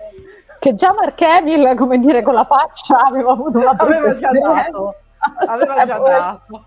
a parte che lui stesso comunque ha detto che le voci sul suo de- sulla sua devastazione facciale erano state molto molto esagerate all'epoca sui giornali. Fa, io mi ero spaccato il naso e avevo preso una botta allo zigomo. Da quello che avevano detto i giornali sembrava che mi avessero dovuto ricostruire l'intera faccia. No. Sì, sì. Vabbè, che... Vabbè, quelle sono le solite esagerazioni che fanno parte de del gioco. Infatti, per quello viene inserita la scena con uh, il mostro delle con, nevi. Uh, il Vampa no. mm. per esatto. giustificare il fatto che lui avesse ancora le cicatrici in faccia. Qualche cicatrice. Sì, anche lì poi rived- a, a, rivederla dopo tante volte, sì, ho capito che quello sta il mostro, ma tu c'hai la spada laser, dopodiché esci e vai fuori all'esterno al freddo, non è che sei proprio genio eh. è un genio, un genio Jedi comunque. Beh, vabbè, i Jedi, Jedi, non erano geni già dall'inizio perché comunque eh, ricordiamo sempre che Qui-Gon è, è, stato uno che ha capito la frase mi sono ubriacata e non mi ricordo chi è il padre con l'Immacolata Concezione. Cioè quindi cerchiamo di capire che questi no, non avevano no, io, allora l'apoteosi della stupidità dei Jedi è scoprire che c'è un ragazzino che dovrebbe essere il prescelto della forza sapere che aver appena scoperto che sono tornati i Sith e decidere di non addestrare il ragazzino perché è troppo vecchio. Cioè, prendete Anakin Skywalker, fategli un fiocco sulla testa, consegnatelo ai Sith. Cioè, se non ci fosse stato Qui-Gon che si impuntava, non avrebbero neanche... Cioè, Ma i Sith non riuscivano... Dovuto... Non, riuscivano a trovarli, Sith! Cioè, non riuscivano a trovare l'imperatore. No, sento una presenza nella forza. Basta questo, tipo po po po po po po po po po. E Yoda lì, ah, chi sarà il cattivo imperatore dei. E dai, cioè, ma come stanno? Avevo sempre Mace Windu che dice, non mi ricordo se a Obi-Wan o Anakin, il cancelliere Palpatine è una brava persona. Ecco, appunto. Vabbè, eh, ricordiamoci sempre che i prequel rispetto ai sequel sono dei capolavori di filmografia, eh, perché voglio dire, assolutamente sì. Assolutamente sì, ma adesso vogliono fare i sequel dei sequel. Io penso no, che andrò a dare fuoco alla Disney. Uber sequel, sì, fuoco alla Disney. Proseguiamo. Beh, eh, sembra, sembra, che vogliono fare il remake dei Pirati dei Caraibi con, al femminile, per cui no. Le piratesse le delle Caraibe. Ecco, no, sì, a questo punto pirata per pirata mettiamo la, la, la, come si chiama? La perla nera, come si chiama? Eh, esatto. Eh, esatto. Cioè c'era comunque la direttamente, prendono lei e fanno sempre lo spin-off. Da, da, da, dalle nebbie. No, nebbia eh... sempre. Ok. Cos'altro poi, abbiamo? Poi c'era Rival, chi era se si è ribloccata, ma c'era o Sliviolo Mi avete provocato un tale scompenso che mi, sia, che mi è anche caduta la linea con ah, ecco, cosa delle dei Caraibi, eh? Ok, le pirate... vabbè, finché fai lo spin-off per me va bene tutto, eh, ripeto. No, no, no, no, remake. Eh no, appunto, eh, c'è una cosa il remake e una cosa lo spin-off, perché se fai lo spin-off, cioè specie in universi così ampi, puoi fare veramente qualunque cosa. Il remake, eh, perché? Why perché? Comunque, giustamente, Sleepy Hollow. Sleepy Hollow lo fai tu. Ma io Sleepy Hollow l'ho letto una volta e l'ho trovato una delle cose più raccapriccianti a un livello però di Frame the Shaman che io abbia mai letto. Io non sono una grande fan di... diciamo anche che mi fa ridere Sleepy Hollow. No, io, e... io, ho visto il film, non l'ho neanche letto, ho visto soltanto il, il film, film perché c'era Johnny Depp e Christopher Walken nella parte nella vita di una donna per vedere un film Christopher Walken nella parte della testa del cavaliere senza, oh, testa. senza testa cioè, se Christopher Walken c'è il film si guarda a prescindere eh, sì, Sleepy Hollow comunque ci sono varie sequenze nella nebbia è la storia praticamente di Shabbat Crane che finisce in questo villaggio, però oggettivamente ammetto che io Tripiollo mi ricordo pochissimo perché ripeto proprio l'ho trovato il romanzo l'ho trovato abbastanza inutile e quindi a quel punto il mio cervello è andato in blackout. Ricordo solo Christopher Walken per ovvi motivi tecnici.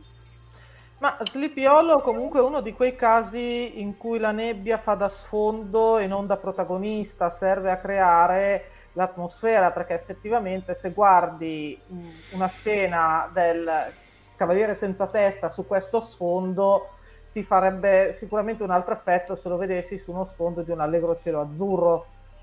Oddio, per quanto l'effetto sullo, sul cielo azzurro potrebbe essere ancora più straniante, perché non te lo aspetti il cavaliere senza testa che corre felice sui prati, eh?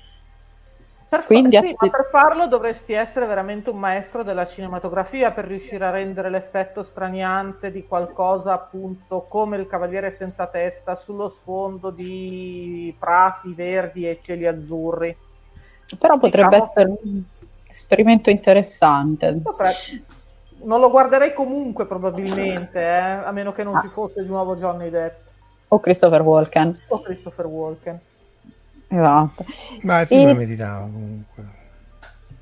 Ah, sì, ripeto, è che lo trovo abbastanza... Cioè, è carino, va bene per sempre lì, va bene per Halloween. Dopodiché...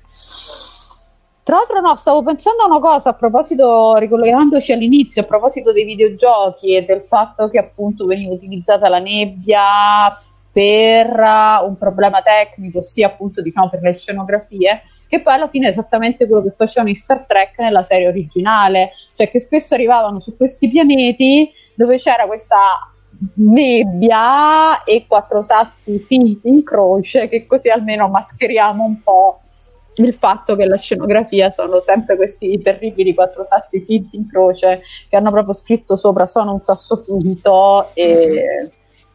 Vabbè, ma quello è il budget, voglio dire, se sì, c'è sì. un budget scarso ti si perdona tutto, nel senso che è chiaro, sì. eh, assolutamente ricordiamo sì. sempre i Dalek con uno stura lavandini. I Dalek con lo stura lavandini e il frullino sono sempre come dire più grande, la più grande idea che secondo me mente umana possa aver concepito. Giustamente eh, ci dicono nei commenti Cochi Renato Nebbia Valpadana che comunque effettivamente era una serie con la sigla ambientata completamente nella nebbia in Valpadana. Valpadana ecco. Trek. Valpadana Trek non è una serie che voglio vedere Sicuramente sarebbe meglio di Discovery, eh, come Potrebbero, potrebbero incontrare le creature del mais. Potrebbero incontrare le creature del mais, che sono una leggenda locale di Pavia, per inciso. Tieri a te la parola ma non c'entrano con la nebbia. Beh, oddio, comunque voglio dire, le creature del mais sono nei campi di mais di, del Pavese e oggettivamente comunque nei campi di mais del Pavese c'è la nebbia, stiamoci. Il mais è, viene comunque seminato in primavera e mietuto prima che arrivi la nebbia. Non... Senti, io mi ricordo perfettamente che c'era la nebbia comunque. Ok, va bene. Le non è che in primavera non si nascondono nel mais e che ringrazi che il mais sia abbastanza alto da nasconderle per quanto sono orripilanti. Ecco, diciamo che normalmente viene raccontata meglio che con questo tono un po' così. Ma ok, andiamo avanti. Che altro abbiamo? Abbiamo finito il nostro rassegno? No, quasi finito, ma siamo quasi una serie eh, speech. Dal Abbiamo Sailor Moon, cioè in realtà questa è Sailor Mercury che poraccia nella prima stagione aveva il potere più sfigato di tutte perché le altre lanciavano fuoco e fulmini e lei lanciava le bolle di nebbia che appunto creavano della nebbia e oh. gli autori pure loro devono essersi resi conto che questa cosa era veramente deprimente e a un certo punto le hanno dato l'upgrade che era bolle di nebbia, azione congelante, in cui quantomeno riusciva a combinare qualcosa bloccando il nemico col ghiaccio. Beh, comunque se c'è la nebbia non vedi niente, quindi il nemico lo fermi comunque perché questo poveraccio non sa più dove sta girato quindi non sbatte con il muso. Esatto. Ti assicuro, che, ti assicuro, che, per quanto riguarda la tattica di battaglia delle Sailor, il fatto che non si vedesse era del tutto irrilevante per la stupidità di certe. Ok.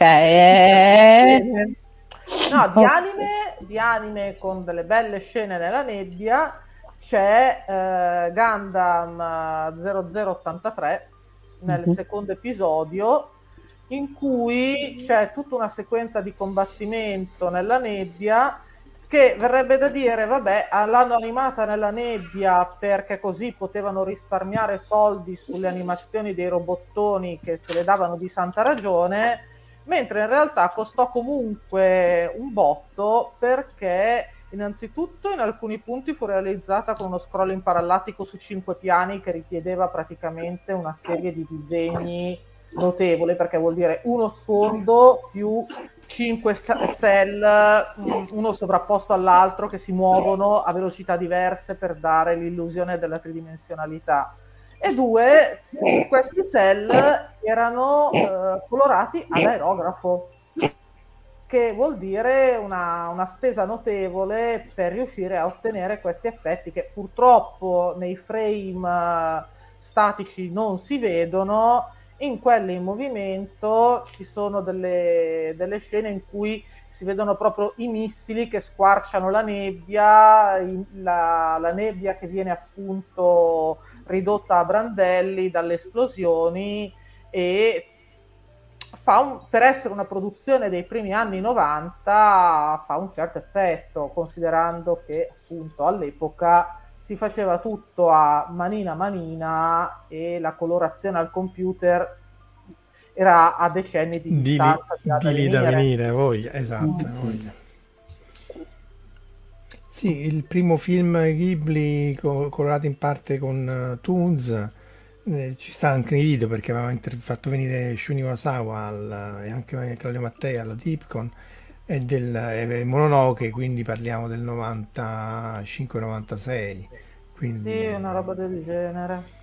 Ed è stato il primissimo. Poi dopo il Link and Paint ha preso piede, però insomma anche troppo a dire la verità. Mm-hmm. Però eh, effettivamente l'analogico rimane. E cell rimangono uh, sì, i cell che praticamente adesso vengono realizzati su commissione perché praticamente è tutto prodotto al computer e in alcuni casi vengono commissionati dei cell di alcune, di alcune scene solo perché poi vengano magari venduti o regalati a magari membri dello staff, del cast cose di vabbè, eh, eh, vabbè, mi sembra un attimino però finto nel senso la cosa bella del cell è che è un pezzo di deve essere storia. usato per la produzione. Eh... perché loro, loro, quelle che ci avevano erano quelle chiamate re-raised cell che vuol dire rifatte ad hoc tipo stampe e litografie. Quindi belle uh-huh. sì ma appunto non hanno l'anima esatto del, dell'essere usato nella produzione.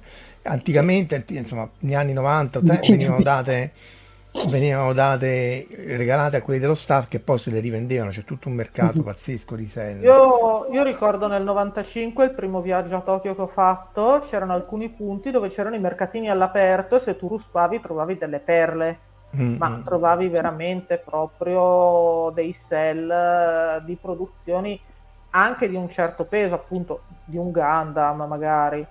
Poi invece i sell delle delle scene iconiche li trovavi magari al Mandarake in vendita. Ah, beh, quanto la macchina costa, sì, sì, sì, ci sì, sì, sì. Beh, io in quanto comunque amica di Marco Casolino San ho dei sell di credo Danguard.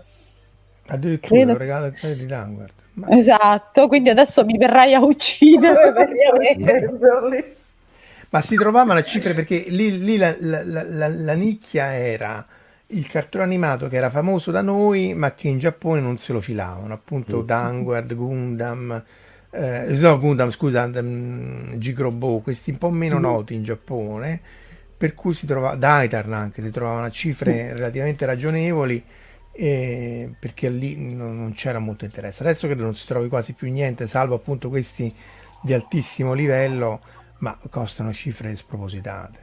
Eh, Appunto no, lì sono... poi il, il, gioco era ricostruire la sequenza, no? spesso trovavi le, i cell in sequenza. E...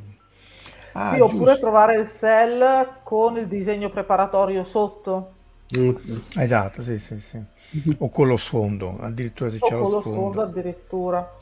E poi si vanno controllati che non siano radioattivi, ma questa è una citazione che fa Jack O'Lantern, che, che, che ringrazio.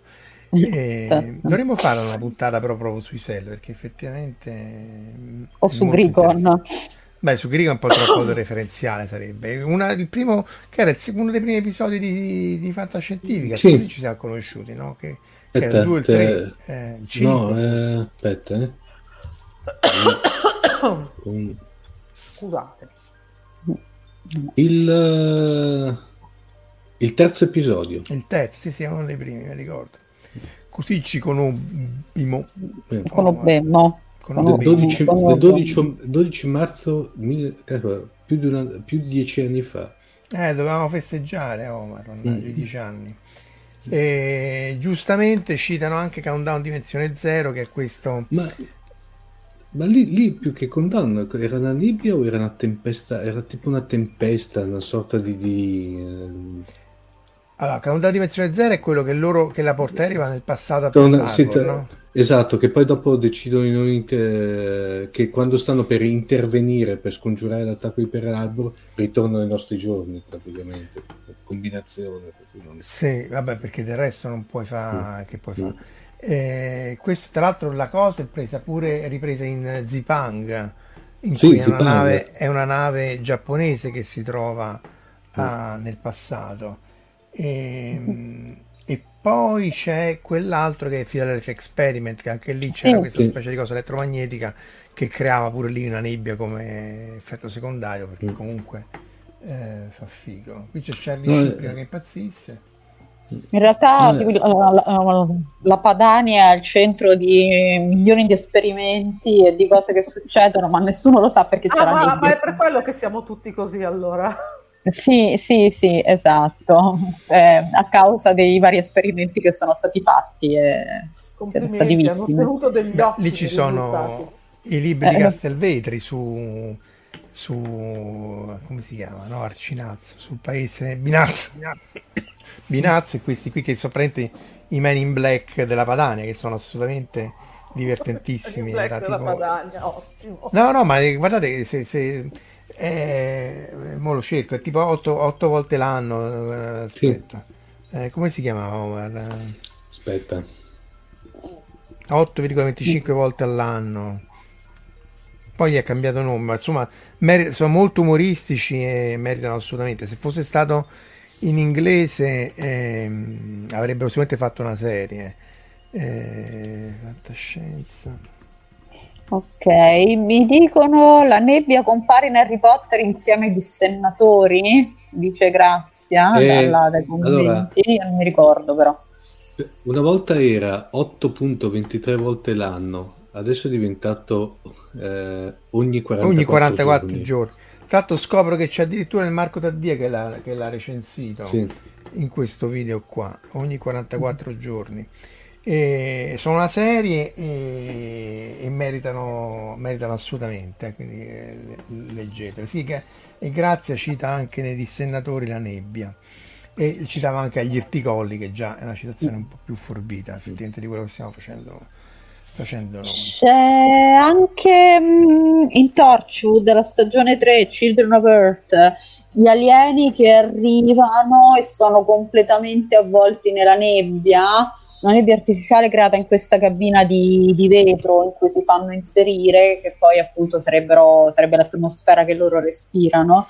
E anche lì, conoscendo i fondi della BBC, probabilmente è stato fatto perché gli costava molto meno avere appunto la nebbia con qualche tentacolo che si muoveva qua e là.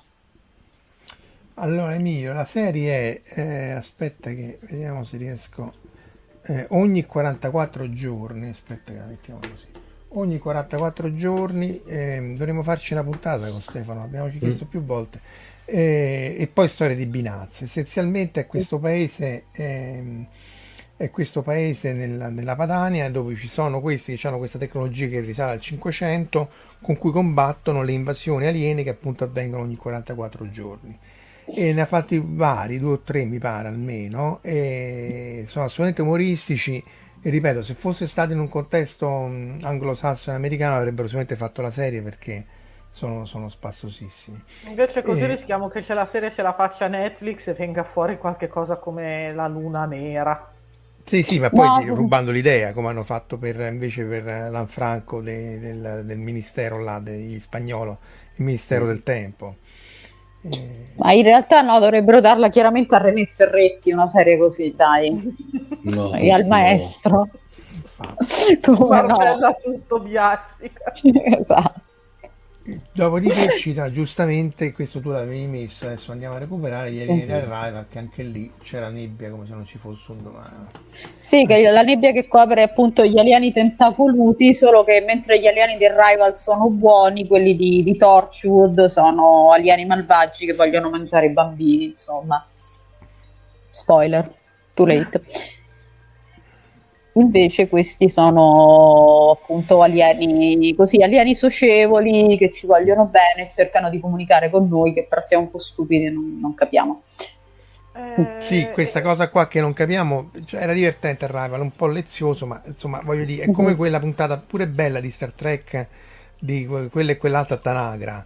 Cioè, sì. Ah, capito, sì, Tanagra eh, le mura, quella è bellissima. Eh, sì, sì, è bellissima, però se tu sei un alieno devi pure capire che quello non ti capisce, cioè anche questi qua è vero che qui eh. dovevano insegnare agli umani a, pa- a, pacificarsi, eccetera, eccetera, ma se è un alieno, un minimo di apertura mentale. Cioè, e ci provavano, però. È, è, come, è, appunto, è come io che faccio le citazioni che mi dicevano non fa le citazioni della roba che è vecchia, che tu, che i giovani non la capiscono, eh, mm. perché questa eh venne quando, quando io alla, alla, me l'avevo raccontata, laureando gli avevo detto che Giove se cerneva elettroni perché effettivamente Giove è una sorgente di elettroni del sistema solare mm. perché io la Luna taglia linee di forza mm. però citavo Guzzanti che, che, era Lorenzo della maturità sì. e, e, quello ovviamente non capiva assolutamente di che stava parlando E quindi l'aveva scritto nelle slide, cioè Giove se Cernerit.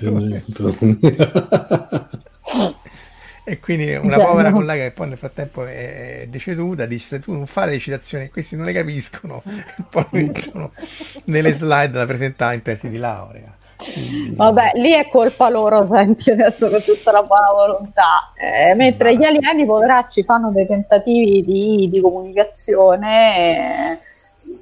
Eh, come dire, è una puntata, no, quella effettivamente è una delle puntate più belle di, sì. Next Generation, che di per sé è una serie che a me non piace, ma andiamo avanti. Sì. Citata anche su... più volte in Lower Decks, tra l'altro, quell'episodio lì. Sì, ma credo che viene citata abbastanza, abbastanza spesso, forse non solo in Lower Decks, Tanagra Mura, sì, potrebbe essere molto bello. Sì, tredicesimo guerrieri, mostri della Bruna. Scendo la montagna quando cade la nebbia. Bello il tredicesimo. No, no il, il, il, romanzo è bellissimo, il tredicesimo guerriero. Il film con, Bande- con Banderas, lasciamo perdere. Mm. Vedi che qua le basi le sanno perché eh, non sa, eh. ragazzi siamo un'ora e mezzo avete altre nebbie da proporci? Io le ho finite e... C'è solo l'accenno alle varie ambientazioni di giochi di ruolo e ai vari incantesimi ah, di gioco sì, di ruolo. Sì, sì, Ravenloft. Tutta l'ambientazione di Ravenloft che praticamente eh, sussiste di un, uh, di, un di un, semipiano in cui ci sono vari reami e sono costantemente avvolti dalle nebbie. Con la nebbia, e sì, sì. Praticamente per poter viaggiare da, una, da un reame all'altro è necessario avere il permesso dei The Power That Be. Uh-huh e sono praticamente magiche, chiaramente, essendo il setting uh, un D&D. Tra l'altro, anche qui credo che abbiano modificato alcune cose tra un'edizione e l'altra perché, vabbè, Ravenloft credo che fosse stato inserito forse nella seconda edizione, poi hanno cambiato cose nella terza, nella... Eh, era, sì, sì no, poi è diventata, è diventata, una cosa... No, poi sì. è, diventato, è diventata la Marvel che retconna le cose a seconda delle, delle varie edizioni. Ah, tra l'altro giusto i vampiri si trasformano in nebbia, ricordiamoci questa cosa. I vampiri diventano nebbia c'è anche nella, nel Dracula di Coppola. originali si trasformano e non hanno problemi col sole perché questa cosa che i vampiri rifuggono il sole è stata inserita dopo. Sì, Quindi, beh, però effettivamente la nebbia ha problemi col sole, ci sta che se un vampiro si trasforma in nebbia ha un problema col sole, è logico. Eh. Beh, dipende dove, dove, stai, appunto, perché se vai in, in Valpadana è il sole che ha eh. problemi con la nebbia tipo Chuck Norris. Beh, io ricordo una volta che ero andata a fare una gitarella fuori porta con i miei genitori, una ragazzina chiaramente, su nel, per le colline dell'Oltrepo Pavese e praticamente fino a 30-40 metri al di sopra della pianura c'era nebbia, poi si sbucava e... Il sole. e si vedeva il sole e si vedeva ecco, salendo abbastanza in alto l'intera pianura padana ricoperta di questa coltre di nebbia. Cioè, era, era, era no, molto mi... suggestivo. Poi all'idea che quando torni ci devi rientrare, non è che ti rendi un po' meno suggeste di mi, mente, mi viene in mente cos'era eh, l'uomo che fuggì dal futuro THX 1138, no? che se ah, salivano la cosa vedevano il sonno. Esatto, sì. Proprio queste scene da film dove oltrepassiamo la coltre e improvvisamente. Beh, si diceva che dal... Io non lo so perché non ho mai avuto il piacere, ma si diceva che certe volte a Milano a livello superficie c'era la nebbia, ma dalla cima del Pirellone si vedeva tutto sì. quanto perché no, ma, era parecchio ma, più Silvia, alto.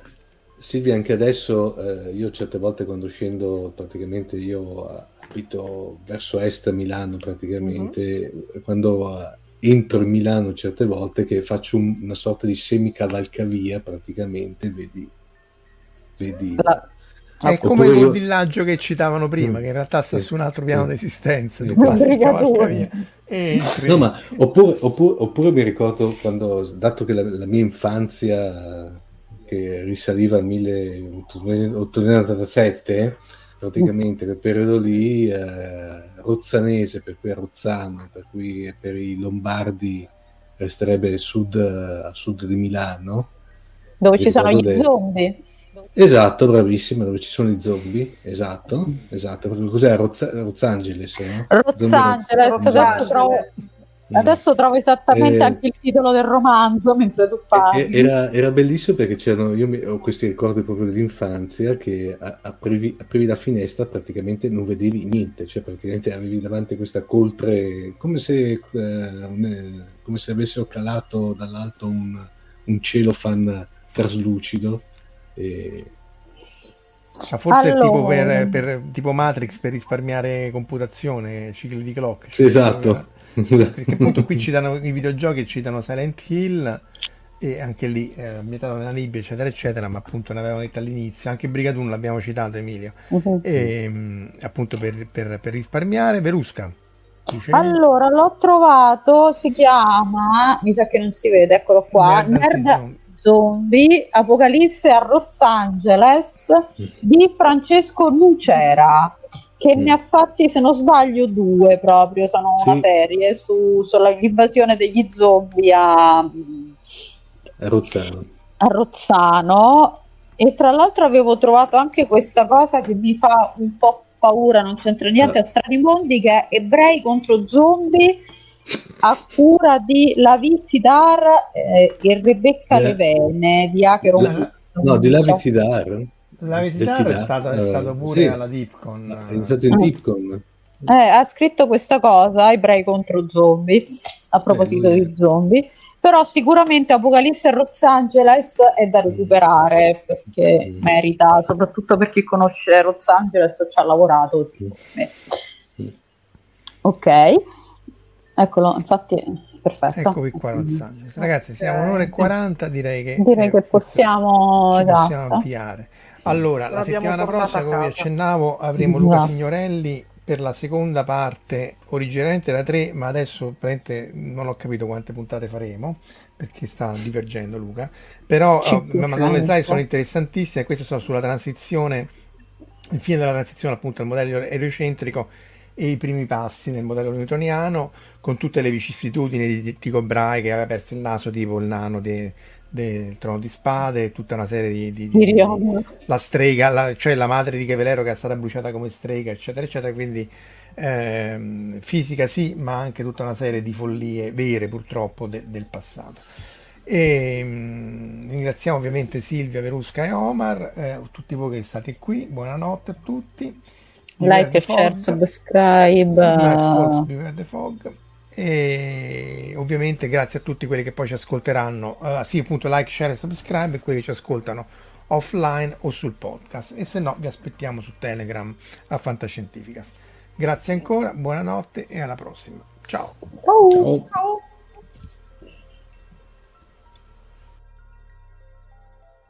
Avete ascoltato Fantascientificast podcast di fantascienza e cronache dalla galassia. Da un'idea di Paolo Bianchi e Omar Serafini con il contributo cibernetico del Cylon Prof Massimo De Santo. Potete seguirci ed interagire con noi sul nostro sito fantascientificast.com sul profilo Instagram Fantascientificast, sul canale Telegram Fantascientificast e sulla nostra community Telegram t.me slash fsc community.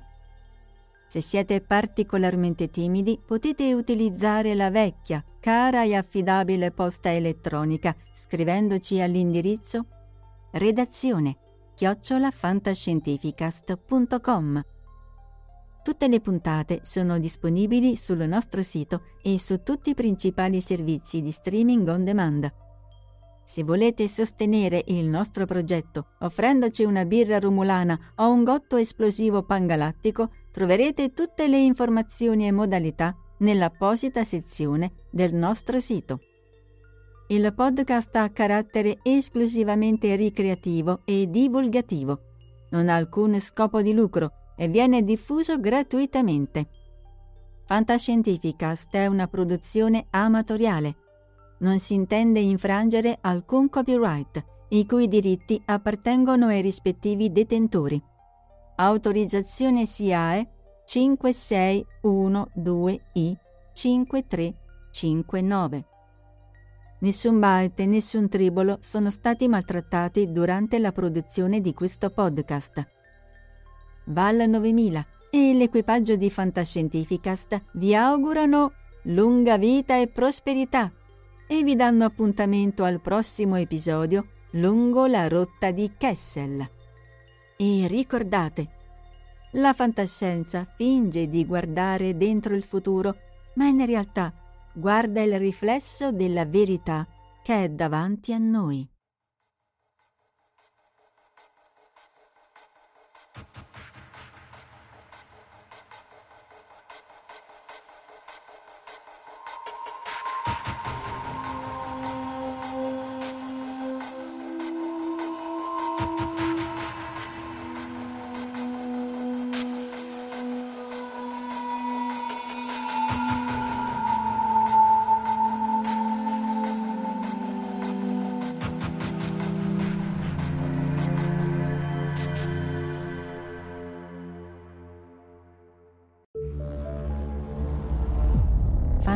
Fantascientificast, podcast di fantascienza e cronache dalla galassia.